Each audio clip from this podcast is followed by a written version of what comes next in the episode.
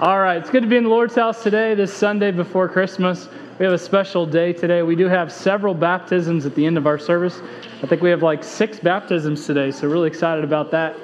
And we'll get to that in a little bit. But uh, if you have your Bibles, take them and turn with me to Isaiah chapter number 9.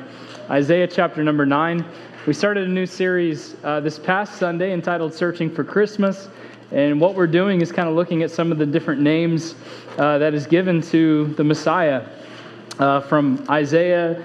And last week we looked at Isaiah, but we also referenced uh, Matthew chapter 1, where Jesus is called Emmanuel and talked about the significance of that. So, what we're going to do today is uh, really primarily for this series for the next week or two, we're just going to be focused on verse 6 and explaining kind of what these different names mean and the significance of it. And what we're doing in this series, Searching for Christmas, we're trying to un- uncover and discover if there's more to the story than what we even think. How many have ever watched a TV show or movie and it left you hanging? Don't you love it when that happens? Especially like the series finale, and you're like, there has to be more than this. I know Michael loves that when like the series is over and it's like, there's got to be more, right? Uh, sometimes it happens, sometimes it doesn't. But sometimes in the Christmas story, there is more to the story than I think we even realize. Many of us in here, we've, we've heard the Christmas story countless times, and I'm thankful for that. But um, especially not just this year, but every year, it's very important to understand what the Christmas story is about. And really, it's not just one or two passages.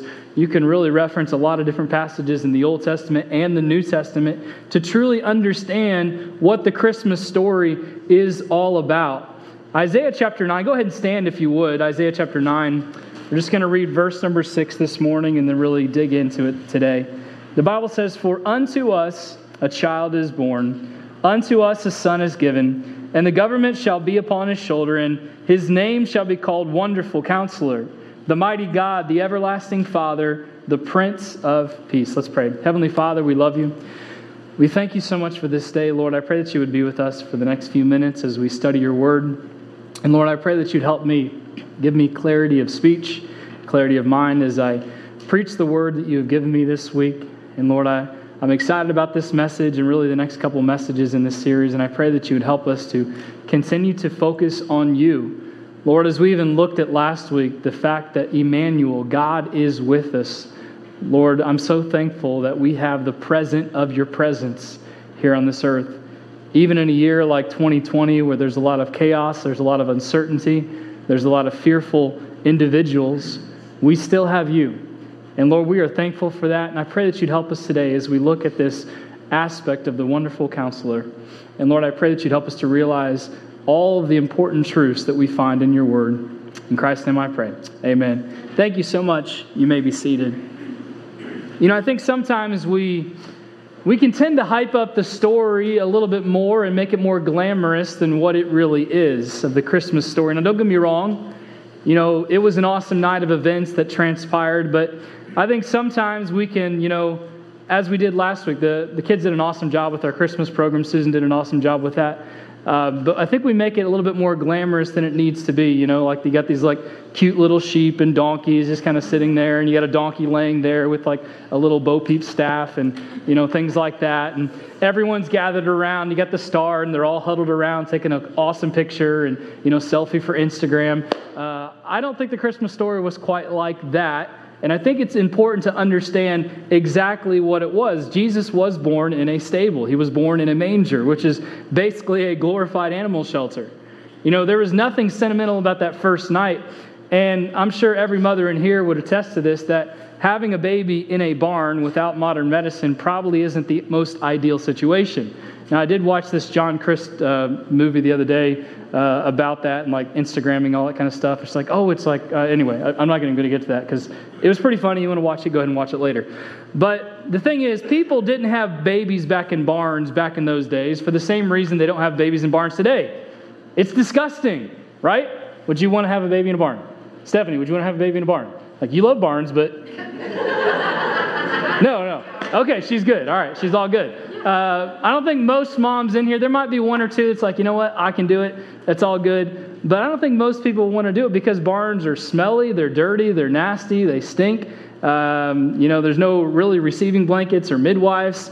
Um, one of the books I'm reading for this series, the writer made a great point.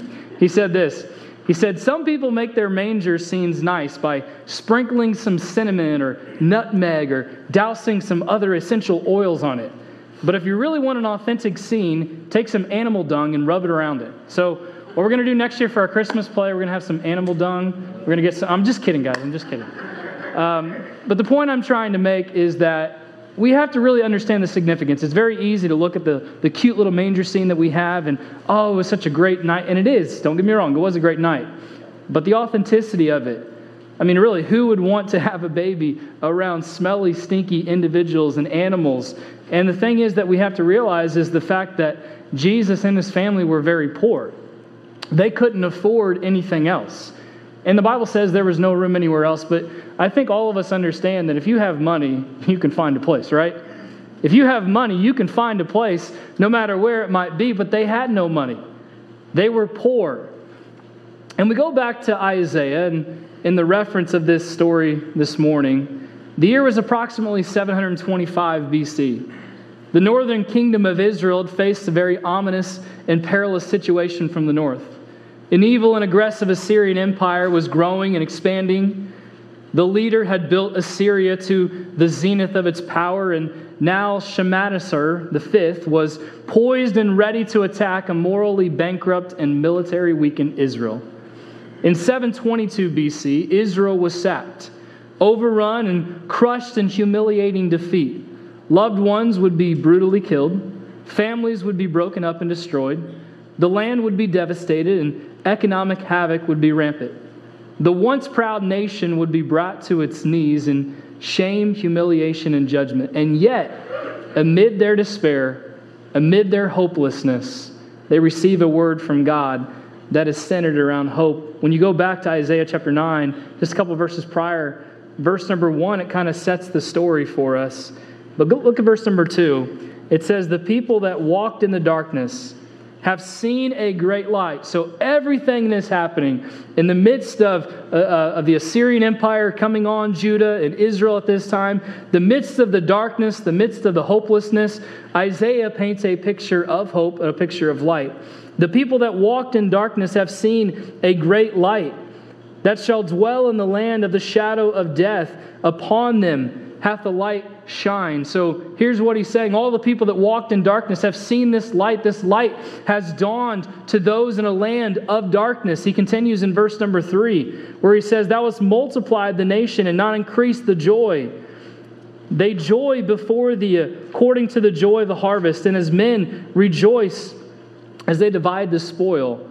You multiplied the nation, yet your joy has increased.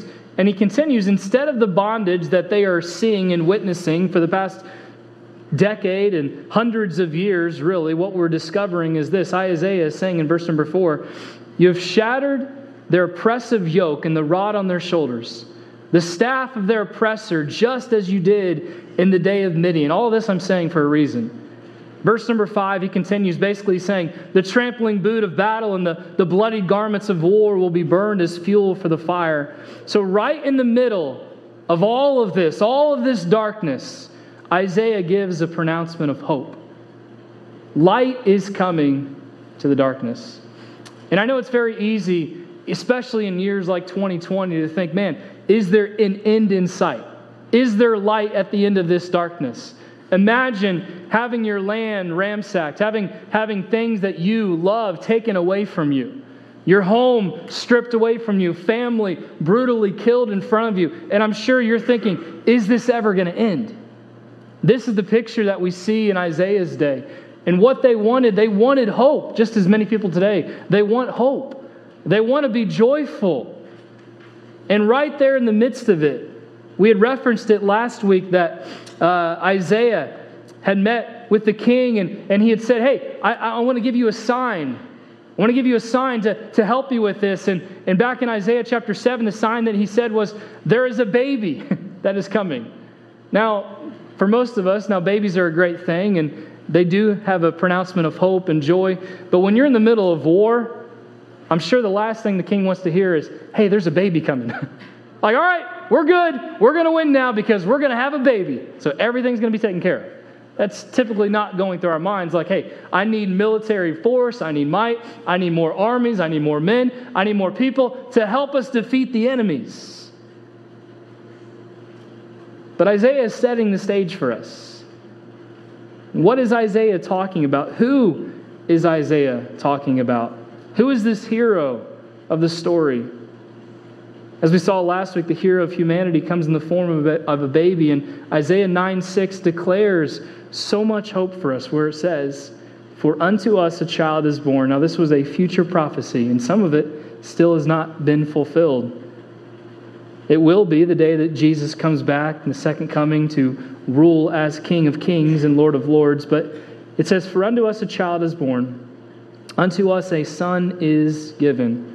Now, right there, this verse declares two things very quickly it declares the humanity and the deity of our Lord Jesus. This verse declares the humanity and the deity of our Lord Jesus. That this baby that was coming was going to be fully man, yet fully God. You see, God's plan is a person, a messianic ruler unlike any other ruler in the history of this world. 9, Isaiah 9 6 says the government would be upon his shoulders. It's talking about a future prophecy not yet fulfilled. And Isaiah describes this coming king with four names, and we had already referenced one outside of this verse, Emmanuel, but then he says, Wonderful counselor, the mighty God, the everlasting Father, and the Prince of Peace.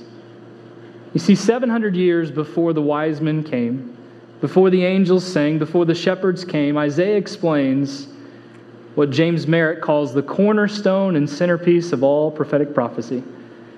And Isaiah starts out with an important adjective about our Savior He is wonderful. And before I go on, let me just ask this question How many have ever seen something just truly wonderful? Anybody? Many of us have seen awesome things, wonderful things. But the most wonderful thing that has ever come was this baby 2,000 years ago. And it doesn't just stop in the wonder of it all. He continues, wonderful counselor. Literally, this phrase means the wonder of a counselor. And the word wonderful means marvelous, extraordinary, beyond the normal capacity to perform. In other words, the counsel of this God man transcends human wisdom. He doesn't need or want my counsel or anyone else's counsel. And yet, how many times do we do this? We, we try to counsel God. We try to give God the counsel that we think He needs in the sense of, God, let me help you with how my life should be ran, right? So we are trying to counsel God. But let me ask this question. I think I have it up there, guys. Go ahead and throw this up there. Why do people typically go to a counselor? What? They need help? Very good. Why else? Why do people typically go to a counselor? They don't know how to help themselves. They don't know how to help themselves? Yes? They think they're broken. Think they're, who said that? Daniel? They think they're broken? What else? David? To confirm what they think they already know. To confirm what they think they already know? That's good. What else? Why do people go to a counselor? Some people are probably thinking to waste money, right? No, just kidding. Carmen? Because they're told to go. Okay. Saw a hand over here. Megan? Someone to talk to. Overwhelmed. What else? Anybody else? Marcus? They think there's hope? They think there's hope? Yes. How many have ever been to a counselor that has helped you? Anybody? Amanda hasn't. All right. Uh, how many have been to a counselor that hasn't helped you? She's probably raising her hand about me. Um, yes. that's, that's another subject for another day entirely. Um, but in the Hebrew language, the word counselor that Isaiah is using translates to, to this the one who advises us instructs us and guides us through problems from a position of authority. Now, a lot of times when you go to a counselor, a lot of times what they do is they mirror what you say.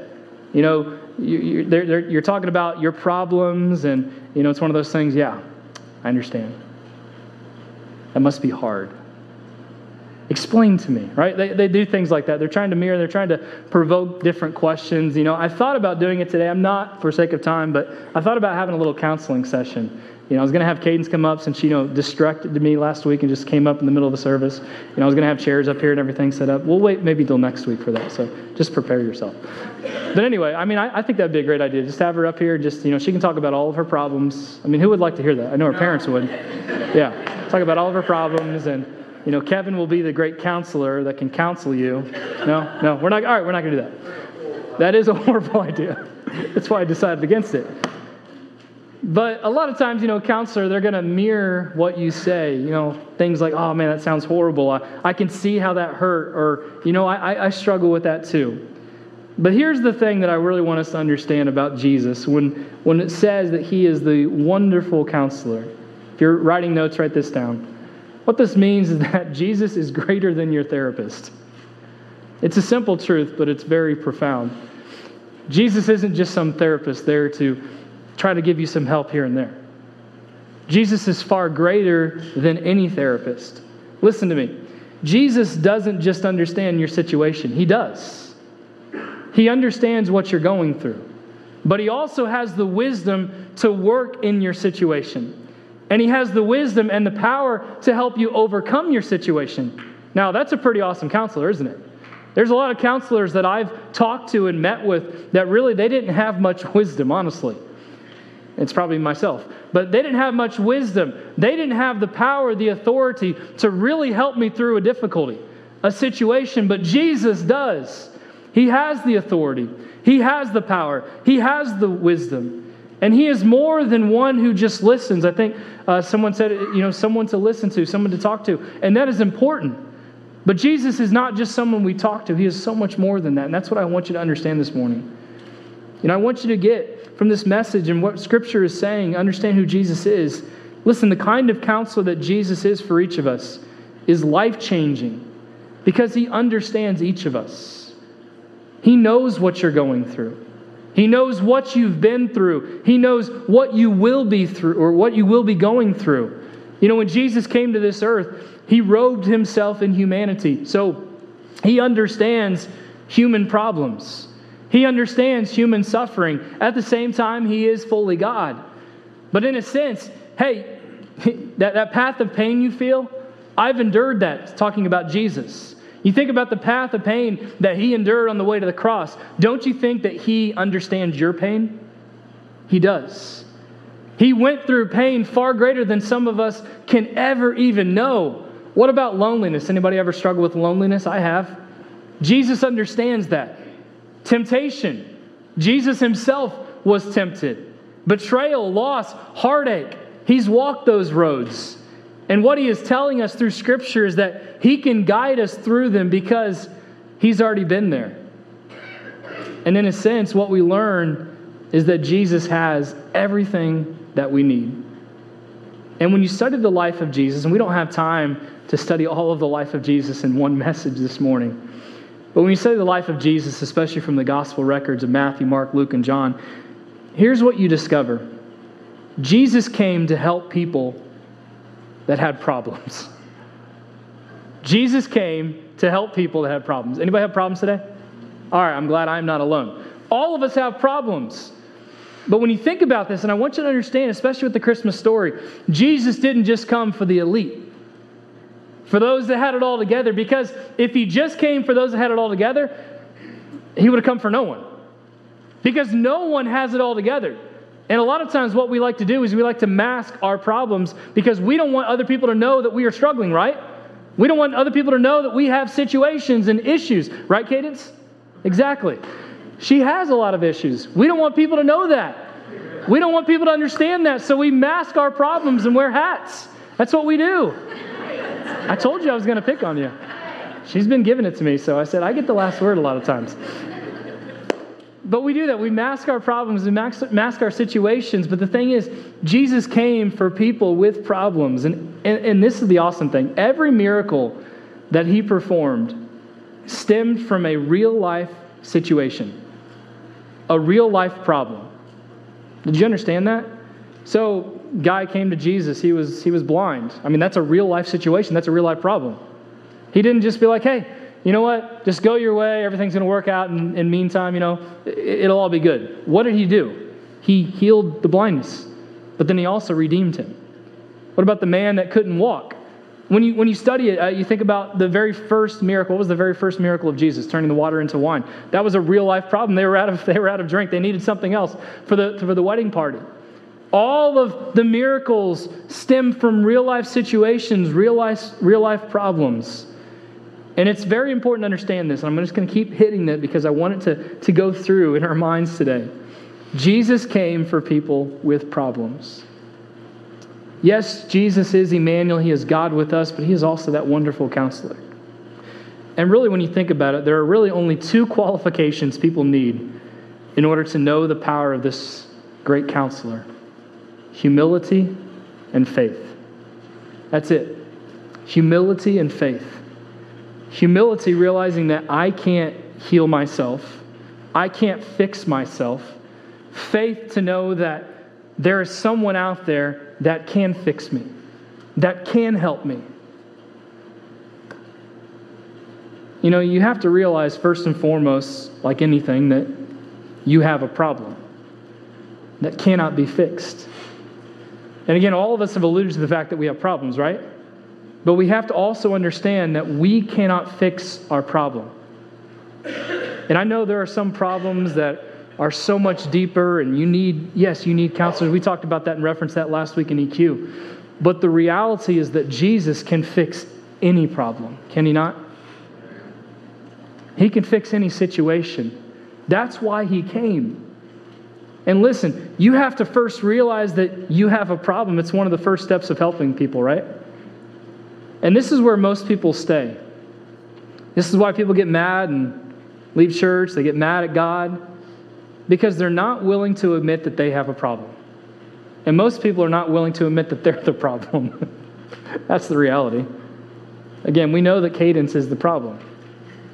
Just going to keep going there. Amen. We know that Mike is the problem. Most of the time, exactly. We know that we're all the problem, but we have to admit that. We have to realize that. And listen, I want you to write these down because this is very important. There are three questions that really need to be asked in our lives. The first question is this Are you honest with Jesus? I want you to just leave that up there for just a second. Are you honest with Jesus? It's very easy to think, well, he already knows what I'm thinking, right? He knows all the thoughts and everything that I think. You think about when you pray, and I've done this, you know, I pray to God, and it's kind of one of those things like, God, you know what I'm struggling with. Anybody ever done that? I mean, honestly, I, have done that. I do it a lot, honestly. God, you know what I'm dealing with. Like, go ahead and take care of it. He, now, I want you to understand, he, he understands that. He knows what you're struggling with, He knows what you're dealing with. But think about in the situation of a counselor. If you go to a counselor and you're like, you know what? You know what I'm dealing with. Go ahead and help me. Do you think they can really help you? No, because you're not being honest with them. You're holding things back. Justin got firsthand experience of this this week, right? Exactly. Use him now. But the thing is, we've all done that. And I, I was kind of giving him a heads up of the message, uh, just sitting in my office. And the thing is, a lot of people aren't willing to be honest with someone else. Let me just stop right there. Why do you think that is? Why do you think we're not willing to be honest with someone else? Shame. Shame? Okay. That's good. What else? Reaction. What else? What? Scared of what they think of you. Yes. What else? Pride. These are good. What else? You say it out loud, it suddenly becomes I mean, yeah, if you say it out loud, it suddenly becomes truth. That uh, it goes back to, I guess I do have a problem because we like to try to mask our problems. And if I'm actually saying it to someone, I guess it is true that I have a problem or I am part of that problem. And again, you think about the therapy and the therapy sessions. How can a therapy session really help if you're not willing to be honest about your struggles? But you think about our life with Jesus. Again, He knows everything. But what about the secret parts of your life? What about the secret parts of your life that no one knows, that no one here even knows about? He knows, but the thing is, he still wants us to be honest with him. He still wants us to open up about our particular struggles, about our particular problems, about our worries, about anything and everything. No problem is too little, no problem is too great for God, right, Mike? No problem. And yet, a lot of times in our relationship with Jesus, and you think about this, and I want you to understand this. You have a relationship with someone else. Is it truly going to work if you're not honest and open with them? Is it? I think wives would all say, no, it's not going to work. If you're not honest and open with me, it's not going to work. So, how do you expect our relationship with Jesus to grow closer if we're not even honest and open with Him? So, the first question we must ask is this Are you honest with Jesus? The second question, just as powerful Do you want to be healed? Do you want to be healed? You see, you have to know that you cannot fix your problem. The reality is, no one can fix any problem apart from Jesus. And even though you might have gifts and abilities, they've all come from your Heavenly Father. Even as simple as, and I've used this as an illustration before, the ability to tie your shoe. Well, I, I can do that because my parents taught me when I was five years old. No, no, no. Everything you have is still from your Heavenly Father. He has given you the mind and the tools and, and, the, and, and the, the function to be able to do something simple as tying your shoe. But the question is do we want to be healed? Now, here's a key, key truth with this before I go on.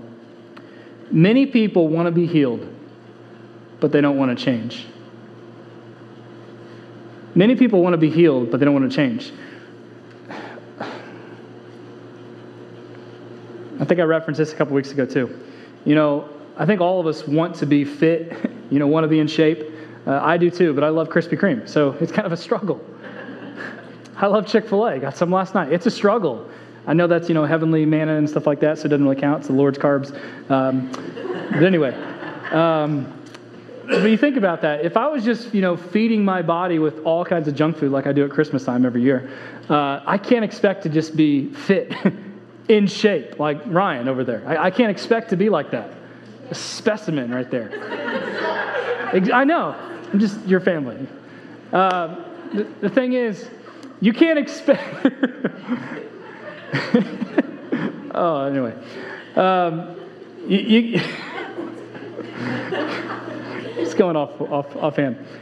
You can't expect to be healed if you're not willing to change. Imagine going to the doctor and they say, All right, you've got this disease, and the only way to change this disease or heal you from this disease if you do exactly what I say. And you're like, you know what? I'm going to keep doing whatever I want to do, and I'm sure it's going to work out. Now, good luck with that. It may. God could change you, God could heal you, but the thing is, I want you to understand that many people want to be healed, but they don't want to change. And it's the same thing with our relationship with God. We want to be healed, we want to be redeemed, but we don't want to change who we are. We don't want to change our sinful lifestyles. We want to continue living in sin. Even though Jesus has redeemed us, He has changed us, He wants us to, to, to, to give us a life that is going to help us thrive and, and produce more joy. But we're like, you know what? I'm going to hold back. I'm going to hold things because I just, I don't want to change who I am. And change scares a lot of people. Honestly, change has driven a lot of people from church, not just this church, from a lot of churches, because, well, they're not doing it the way that I wanted it to be done. But it goes back to our relationship with Jesus. People want to be healed, but they don't want to be changed. And I want you to really look inside today and ask yourself is that you? Because all of us have problems that we've admitted to. And we've probably all gone to someone else that has given us help, and they've directed us in a direction that, hey, if you do this, if you change this, I promise you it's going to help you. And then you're probably like, you know what? I got it. Parents do that with kids all the time hey, if you do this, I promise things are going to get better. You know what? I got it. I'm like 10 years old. I got things figured out. That's, that's my son, Nate. I am six years old. I've got life figured out. Dad, you know nothing. Well, it's mostly true, but still. Question number one Are you honest with Jesus? Do you want to be healed? But the third question is this, and this is the most important Are you ready to do what Jesus says? Are you ready to do what Jesus says? Just leave that up for just a second. You know, again, we all have problems, we all have difficulties, we all have struggles, we all have trials and temptations and things that we go through in our lives. Again, going, comparing it to a counselor, a therapist situation. You go to someone that is, you know, well versed, they have a degree in, in so many different things, and, and they're, they're the expert, they can really help you. And they give you the tools, they give you the steps to help change your life, change the course of where you're going, to find a better course. But you decide to not listen. In reality, you've wasted a lot of money, you've wasted a lot of time. But we do the same thing with Jesus. In His Word, hopefully you're reading it every day, but in His Word, He gives us the answers to life's problems. He really does. And He gives us the answers through preaching and teaching Sundays and Wednesdays and small groups and this and that. And the thing is, a lot of things that people are struggling with, the answer can be found here. Jesus has said, hey, if you follow this, your life is going to be better. And more than just following this, if you follow me, talking about Jesus, if you follow me, then your life is going to be exponentially better. You know, but here's what I love about this. Here's what I love about Jesus. He didn't come for people who have it all figured out. He didn't come for those who know how to hold it all together. He came for people with problems. He came for the broken, the weak, the mistreated. He came for the misfit toys. He came for the neglected. He came for the abused. Jesus came to give you not what you think you want, He came to give you what you need, and what you need is Himself. So we see, first and foremost, Jesus is greater than your therapist. The second thing we see quickly this morning is this Jesus is the problem solver. Jesus is the problem solver. Paul reminds us that God's judgments and ways are unsearchably deep. In Romans 11:34, it says, "For who hath known the mind of the Lord, or who hath been his counselor?" That question still hangs in the air to this day because he is the supernatural counselor in a class all by himself. One preacher put it this way. He said, God's plan of action is infallibly, wonderfully right. And here's the truth from my own life. As a pastor, sometimes people come seeking counsel. Counsel is great, but it's not the greatest aspect. And stay with me here for a minute. This goes back to our study in Ecclesiastes, and I think I have it in your notes if you kind of want to read with me. But a large part of our lives is fighting things in which we cannot change, cannot control. We seek answers that we cannot have to questions that we don't understand. We seek authority and power or judgment over things that we do not possess. We seek to escape that which has power over us that we might have power over it. But here's the reality when you come to Jesus, you find something greater than just your answers because he gives you himself. Who he is is even greater than what he does. What he does in this specific, specific verse is he is the counselor. He gives counsel, he gives wisdom. But who he is, the person of Jesus, is so much greater than that. Life's greatest discovery is this finding the problem solver. It's understanding and knowing that Jesus loves you. It's knowing and understanding that you are worth something to Him. We talked about that last week in EQ, that many people think that, man, I am worthless. Look, I struggle with that at times. Why would God want to use a worthless individual like myself to preach, to proclaim, to, to do anything? Why would God want to use me? I am nothing special.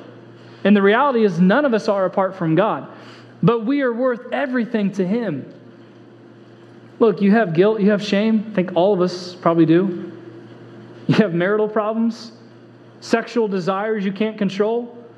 Here's the reality we are trying to come up with solutions to our mess of a life when Jesus has already given us a solution, and the solution is Himself. It's not about changing who you are, it's allowing Jesus to change you into the person He wants you to be. Why did Jesus come? Well, there's so many reasons and answers for this, but He came to extend an invitation to all who are weary and in need of rest. And what you need today is a wonderful counselor. Matthew 11, 28 and 29 says, Come unto me, all ye that labor and are heavy laden or burdened down, and I will give you rest. Take my yoke upon you and learn of me, for I am meek and lowly in heart, and you shall find rest in your souls. You know, here's what this series is about. What I want this series to produce is change. The head change, leading to the heart change, leading to the life change. And we mentioned this last week, and we'll mention it again in every different message. The head change of this message is this to know that no problem is too big for Jesus. No problem is too big for Jesus to handle. No sin is too bad that He will not stop loving us. It's very easy to think, well, my sin is far worse than anyone else's. There's no way that Jesus can love me. There's no way that Jesus can forgive me, but He can and He will. And understand that the head change, the head knowledge that no problem is bigger than Jesus. No sin is so great that He will not stop loving us. There might come a time where other people stop loving you because the sin is too great, because in their mind, you have crossed the line, you have crossed the boundary. But that's not true with Jesus. And it's hard to even understand, hard to even comprehend. I asked my wife a question the other day, kind of about all this, and it's like, I, I, I don't understand. All I know is that God is sovereign, that He is in control, and it's hard for us to fathom. But the head change is this no problem is too big, no sin is too great. But the heart change is this to feel confident in approaching Jesus for both counsel and guidance. Allowing Him to give us the counsel from His Word, from leaders that have studied His Word, and guiding us along the path that we need to go, which leads to the life change. To tell Jesus our fears, sorrows, and sins so that we can be healed. It goes back to are you willing to be honest with Jesus? Yes, he already knows, but I think he still wants us to come to him. As it said in Matthew 11, come unto me. He wants us to, to lay our burdens down. Why? So that he can pick them up and he can help them. But tell Jesus your fears, your sorrows, your sins. If you want to be healed, you want to be changed, you have to do what he says. And friends, what we discover about just this one phrase, wonderful counselor, this is the gospel. Our wonderful counselor came to guide us from a world of darkness into joyous light. Our wonderful counselor came to guide us from a world of darkness into a joyous light. But I go back in closing to those three questions that all of us need to understand. Are you honest with Jesus? Do you really want to be healed? I think we all want to be healed, but we don't want to be changed, or we don't want to change. We don't want to change who we are, what we're doing, and where we're going, and how we're living. We just want a better life. I want to continue living the way I want to live, but I want so much more. it doesn't always work that way. Are you honest with Him? Do you want to be healed? And are you ready to do what He says? That's what this lesson comes down to. And that's what the Bible comes down to. If you want, if you want a better life, the simplicity is go to your wonderful counselor, who is more than just the one that gives you advice, he gives you himself. Let's pray.